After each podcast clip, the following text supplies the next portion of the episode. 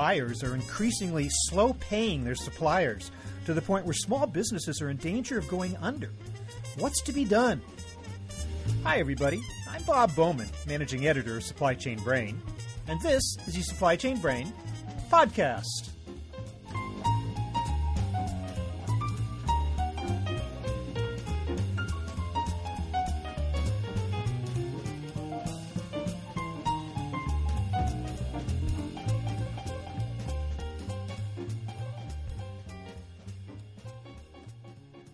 Without getting too Marxist about it, I think it's fair to say that business is a constant power struggle.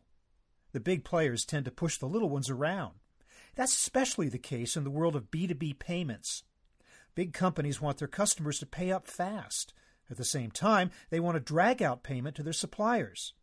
In the process, they create a new level of risk, threatening the viability of key suppliers. So maybe it's time for a fresh look at the whole payment landscape. My guest today is Joe Hyland, Chief Marketing Officer of Taulia, a provider of invoice, payment, and discount management services to buying organizations. We talk about why so many businesses today are holding on to their cash, even in a time of economic recovery and easier access to credit, well, for the big companies at least. And we look at some options that can satisfy the need of buyers to protect their liquid assets while allowing suppliers to get paid in a timely fashion. It's all about paving the way for fair financing. And by the way, in my discussion last week with Howard Dorman of Weiser Mazars LLP, I referred to his company as a law firm. That's not accurate. Weiser Mazars is an accounting, tax, and advisory services firm. I apologize for the error. So here is my conversation with Joe Hyland.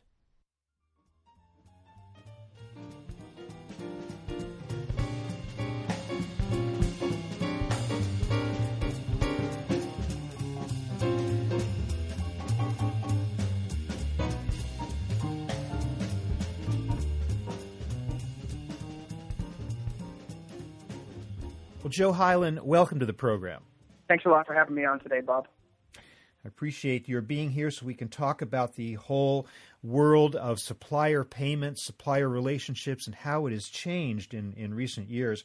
I'm wondering if we could start there. Could you tell me a little bit about how the picture has changed in terms of the relationship between companies and their suppliers, how suppliers are being paid, and what kind of a plight that puts them in, given that being the fact? Yeah, absolutely. We've seen this evolving really over the last 20 or 30 years where big companies, so Fortune 500, Global 2000 companies, are paying their suppliers later and later. So I think in the U.S., the average payment time is about 56 days. In Europe, it's 58, so 2 months on average, right? That puts a tremendous strain on suppliers. And by and large, we're talking about small businesses here.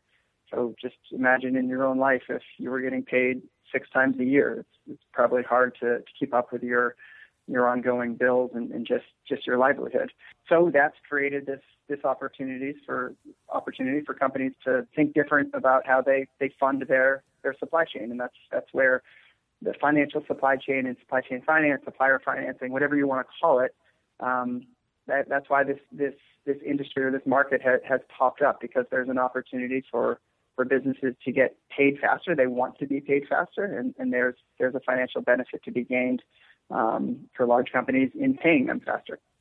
Why are companies slow paying their suppliers? I mean, the economy seems to be getting better. We hear that a number of companies, for a while there, we heard about them hoarding cash. I don't know if that's still the case, but I think a number of companies still have a lot of cash on hand. And also a lot of companies are trying to speed up payment from their own customers, then turning around and slow paying their suppliers. What is the economic situation that's causing these companies to do that to their suppliers today? It's funny, right? When one company wants to get paid faster, so they want to shrink their DSO, and that very same company says to their suppliers, well, actually, I prefer to pay you later. It's just kind of the greatest irony in my mind. This started in the Reagan era, the Carter era, when interest rates were soaring around 18 or 20%. So there was cause to hold on to your cash because you could get such great returns on it. That's obviously no longer the case. So why do companies continue to do it? I think in part it's it's that old habits die hard. Many treasurers are actually incented. Their bonus relies on how long their DPO can be, right? So it's a publicly released metric on earnings call for public companies. It's just the wrong way to think about things. So that still is the reason that most companies want to pay later and later. It reflects in a positive way on their balance sheet. That's simply it. I mean, there are more nuances behind it, but by and large, that's why most companies are still paying so late. I think few companies are paying truly late by the purest definition, meaning that they've contractually agreed upon these terms with their suppliers. But let's face it, when a Fortune 500 company does business with a small business, who holds the power? So if Walmart or Pepsi or you name it wants to pay their suppliers in 60 days, that's what happens, right? The supplier doesn't have much of a say in that. So yeah, that's the existing circumstance, and really the only way it's going to change is if there's a financial benefit for big companies to pay earlier, so that they're paying a little bit less. But this is the key point, that it's at a rate that's advantageous for small businesses. So the days of paying early at 36 or 40% APR, in my mind, are over. You know, the credit availability situation in the months and years following the onset of the Great Recession was dire. Yeah. Is that still an issue? Is credit still hard to come by, especially for some of these smaller suppliers? Yeah, there's the haves and the have-nots. So the key phrase there is small suppliers. Credit is easy to come by. Cash is easy to come by. If you're investment grade, if you're non-investment grade, forget about it. So small businesses today are still living in a predatory lending environment where they're. I mean, look at alternative lenders like BlueVine or OnDeck. The rates that small businesses are taking from providers like that are astronomically high. I think BlueVine, it's 1% a week. So we all know the number of weeks in a year. It's not too tough to figure out the annual rate. It doesn't seem fair to small businesses. Don't companies realize that when they try to slow pay their suppliers, that they are creating a situation of liquidity risks for those very suppliers and thereby risking their own supply chains? Yeah, it's funny, isn't it? It's not funny. It's dire, I guess. I mean, in some ways, it's an epidemic. And from a supply chain risk perspective, absolutely. So there are more progressive companies that recognize that. And they realize, well, hey, any inefficiency that I have within my supply chain, presents a risk for my organization. So we're seeing companies, Fortune 20 companies, Fortune 50 companies, who are saying, listen, I'm going to pass on my borrowing power right over to my suppliers, because that's going to eliminate an inherent inefficiency in the supply chain. So that's only going to help me in the end. Pushing your suppliers out of business is not exactly a strategy for long-term success. So the first recourse, it would appear, the first technique that's employed in situations like this is early payment discounts. Yeah, I guess that seems like the most obvious, and it's certainly been around for a long time. Is that still a viable method, and what impact does that have on suppliers? It depends how you define early payment discount. So for decades now, there have been supply chain finance programs which work great, but they have limited adoption.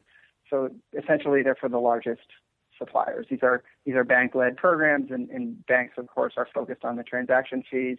There's a cost associated with doing business with suppliers, so banks have to adhere to know your customer and different regulatory compliance laws to ensure that essentially that they're not paying terrorist organizations. That's what it really comes down to.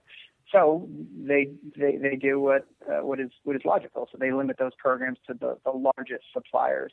Those aren't the suppliers, maybe the top 100 or 200. Those aren't the suppliers, or those aren't the businesses that are struggling for access to cash. So there are about 2,000, maybe 2,500 of those programs globally, and they work quite well. So it's bank-funded. The paying organization, or the Global 2000, doesn't shorten their DPO. They're not paying earlier. So the bank steps in, pays the invoice earlier, and then at maturity date, the payer pays back the bank or financial institution. Again, that works great, but for a very limited set of suppliers. So I think those solutions are out there, but what had been lacking and really only in recent years has been truly addressed is paying all suppliers early. So I think that's a step in the right direction, but it really comes down to the rate. If I am Walmart and I say, well, hey, good news to my 40,000 suppliers, I'm going to offer you the ability to be paid early on all invoices, but the rate is 50% APR, I don't think that's a great win for Walmart suppliers. If it's a significantly better rate than those suppliers can get on the open market, that's a different situation. Has it been that egregious? Has it been as much as 50% in the past? Oh, yeah. When we talked for a moment about alternative lenders, rates are, or factoring, yeah, rates far surpass 50%. I think it's accurate to compare that type of lending to payday lending in the consumer space. If a supplier has no alternatives and needs to meet payroll or has a large order to fulfill and they can't get access to capital, you know, paying 60, 70% APR for a short-term loan, while it seems egregious, might be their only option. Well, I guess it's no surprise that the deck is stacked against the smaller companies, but I would have thought, or I guess one theory on the fact that we are seeing the participation of a lot of non-banks in this sector now, that would have created a more competitive environment and access to better rates, but I guess it sounds like it's just the opposite. Well, it has to do with the risk of default at the end of the day. So the problem that these alternative lenders, you know, the OnDecks, the BlueVines, Fundbox is another company here in San Francisco. The challenge that they have is they don't know if the invoice is approved. So that just represents additional risk. And at the end of the day, these are just factoring companies. They're not financing the receivable themselves. So they then take the information that they have out to a financier who then says, I mean, there's obviously formulas for this. It's not, you know, a month-long process like it might be in factoring. But then they say, well, this is great, Bob. Like it looks like a real invoice, but is it approved? And they don't know that. So since they don't know if it's an approved invoice, there's a greater risk associated with the invoice, which means the rate's higher. So yeah, unless an alternative funder can see into the ERP system of the buyer or the payer, see that it's an approved invoice, you're going to see high rates. We'll continue to see that problem. So I'm guessing you would argue that the payment process, bottom line, is not kept up with the times. Fair statement? Particularly in B2B payments. I think 50, 60% of payments are still on checks. So right away, I would say that's an adamant yes. Okay, they have not kept up with the times. So let's talk solutions. Where should we be? What are some of the new creative, innovative solutions that will kind of reflect the way things are and actually put suppliers on a much more stable footing and yet satisfy the manufacturers as well? I think a few things have to happen. One, and this is where the alternative lenders have done a great job, it needs to be a convenient solution. So the days of a small business or any supplier really collecting all of their receivables, all of their invoices, and going out to a factorer or financial institution to have a two-year commitment to factor all of their invoices and in a legally binding way at a high rate that again, they're bound to. I don't see that continuing. So it needs to be a convenient process. It needs to offer fair financing. At the end of the day, to me, this is around creating a win-win. So it's fairly straightforward. A great rate in a convenient fashion for a small business or for a supplier. And the big businesses, corporate America, Fortune 500 companies, Global 2000 entities, need to buy into this. So you mentioned earlier about increasing risk within your supply chain by harming suppliers. I think more and more companies are realizing that. And they realize, well, I'm getting 1%, maybe 150 basis points annually on my billions of dollars of cash, and my suppliers are struggling for cash themselves. Like, there probably is a better way. So whether it's dynamic discounting or supply chain finance for all of your suppliers, there needs to be a recognition from large companies that they need to help their small business suppliers, and they really shouldn't be holding on to cash and paying suppliers in 60 days. Okay. Explain to me this concept of dynamic discounting. Yeah, it's pretty straightforward. So, just to be fully transparent, this is what Taulia does. The moment an invoice is approved, and let's say it's a net 60 invoice, so no discount terms, which 90% of invoices in the United States, I think it's actually 88% of invoices in the United States are on net terms. So there's no early payment discount baked into it. So the moment the invoice is approved, the supplier is notified. So let's say it's on day 7 of a net 60 invoice. Hey, good news, Bob, your invoice is approved. You are due to be paid in 53 days, or if you would like to be paid earlier, click here. And that supplier then can, go into a calendar and see what the rate would be, what the discount would be for any payment date between the invoice approval date and the due date. And it's on a linear scale. So their customer, the supplier's customer, sets an annual rate of 12%.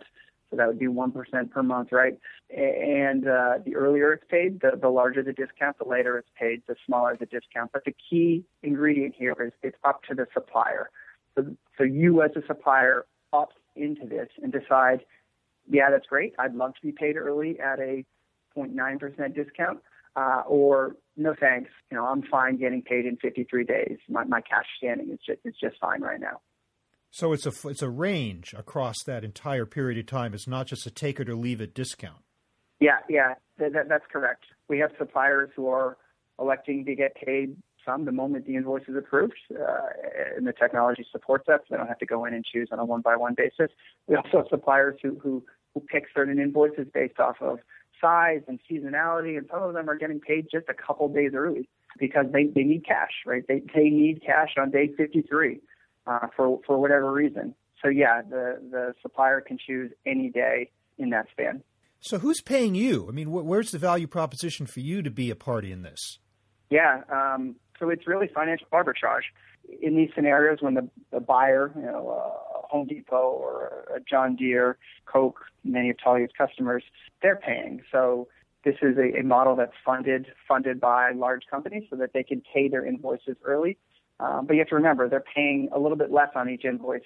And it's kind of funny to think that suppliers are thanking them for this, but they're thanking their customers because they're now being given a choice.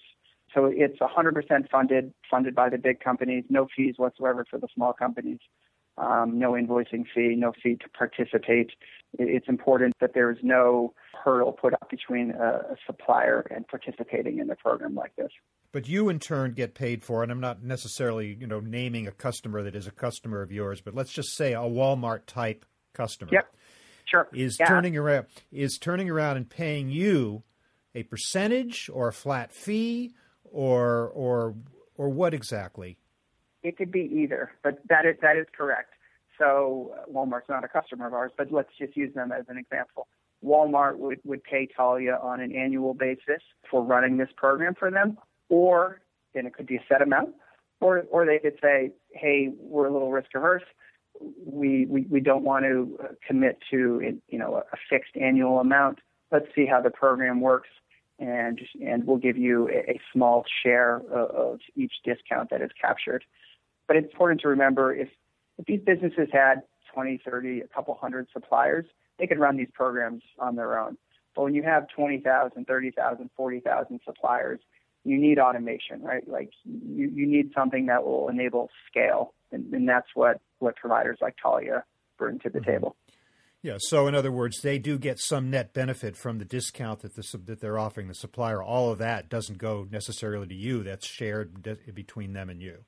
Yeah. It would have been great if we could have devised a model where it all came to us, but it does not. So in the last 4 years, Taulia's customers, through the help of Taulia, have injected $75 billion in early payments into the market. So that's the invoice value that has been paid early. Financing is what it should really be thought of. And in that process, companies are saving millions of dollars a year. So they're capturing millions of dollars in early payment discounts. So these programs really pay for themselves, but they do it in a manner that helps to strengthen the supply chain. And that's a critical point. How important is it to have electronic invoicing as part of this transaction, and to what extent is that being embraced by companies today? I mean, it sounds like you said so many companies still pay by check.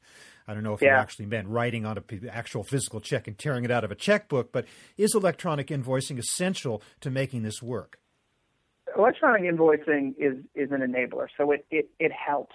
So yes, I think in short, it absolutely helps, but it's not a necessity.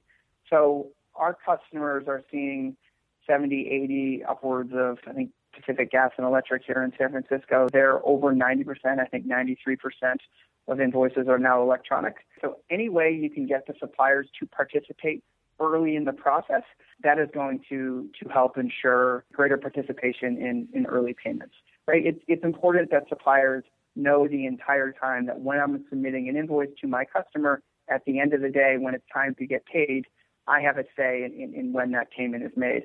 The holy grail of invoicing is getting paid, and that's important to remember. So while electronic invoicing helps to increase early payments, electronic invoicing alone doesn't bring a tremendous value proposition to suppliers. What do you think about the concept of the receivables exchange, where invoices are actually posted on an auction site? Are you involved in that, or how do you feel about it? Yeah, so I'm incredibly familiar with it. The receivables exchange was, I think, an exciting, so this was in 2007, 2008 when it was founded. I think it was exciting. It was exciting to have a marketplace where small businesses could factor, really, that's what it was, could get paid early. And it was put out to a market so that people could compete on it. The rates really weren't that great, and that comes down to the invoice approval not being known. So unfortunately, unless your customer, so from a supplier's perspective, unless your customer is participating in the exchange or participating in a program, you can't really expect to get great rates because the risk is still high because the invoice isn't approved, right? It could be a bogus invoice. There's software to eliminate that risk or at least to reduce it. But invoice approval is really what prohibits kind of attractive rates. And then the second thing I'll say is one thing I liked about the receivables exchange was the concept that kind of financiers could compete over your business. So that I liked. But again, the rates just weren't favorable for suppliers. I like the concept, but at the end of the day, and the receivables exchange has had to pivot their model. I think it didn't work. Small businesses just weren't getting paid at great rates, which meant they weren't participating. Okay, one of these days, who knows when, interest rates are going to rise. Yeah. When they do, what will be the impact on suppliers' situation? What will be the impact on you, Taulia, in the middle of this? What will be the impact on the whole picture of supplier payment? Yeah. I think it's important or helpful, at least, to think of interest rates as the bar, right? And right now they're zero, right? If you're getting 100 basis points on your savings or money market account, like, you're doing great. And that's the same for large businesses. I think Apple got 103 or 107 basis points last year on billions and billions in cash. It's not exactly the greatest interest rate environment. So let's say 5 or 6 years from now when rates are at 5%, 6%, companies are going to be getting better returns, but not phenomenal returns. I don't think we're going back to the early 80s in terms of interest rates. But that bar rises across the board, right? So small businesses who might now be borrowing at something insane like 30 or 40%, well, guess what? They're going to be borrowing at slightly higher, so 34% or 44%. So interest rates will rise for all, meaning buyers can still get better returns on their cash if they invested in their supply chain, and they can still offer rates to suppliers that are better than suppliers can get on the open market. I think if we were to, a different way of thinking about the question is, if we were to move to a model where cash flowed like water and at incredibly low rate for all, it's the for all part that's important, then yeah, there wouldn't be a need for programs like these. I just don't think that day is coming anytime soon. And for the all part, sadly, I don't think it will ever come. Well, it sounds like you've got some very interesting and creative solutions here to a situation I think suppliers would certainly appreciate being part of. Joe Hyland, I want to thank you so much for spending some time with us today to explain the supplier payment situation and some possible ways forward. Thank you so much for being with us. Thanks a lot, Bob.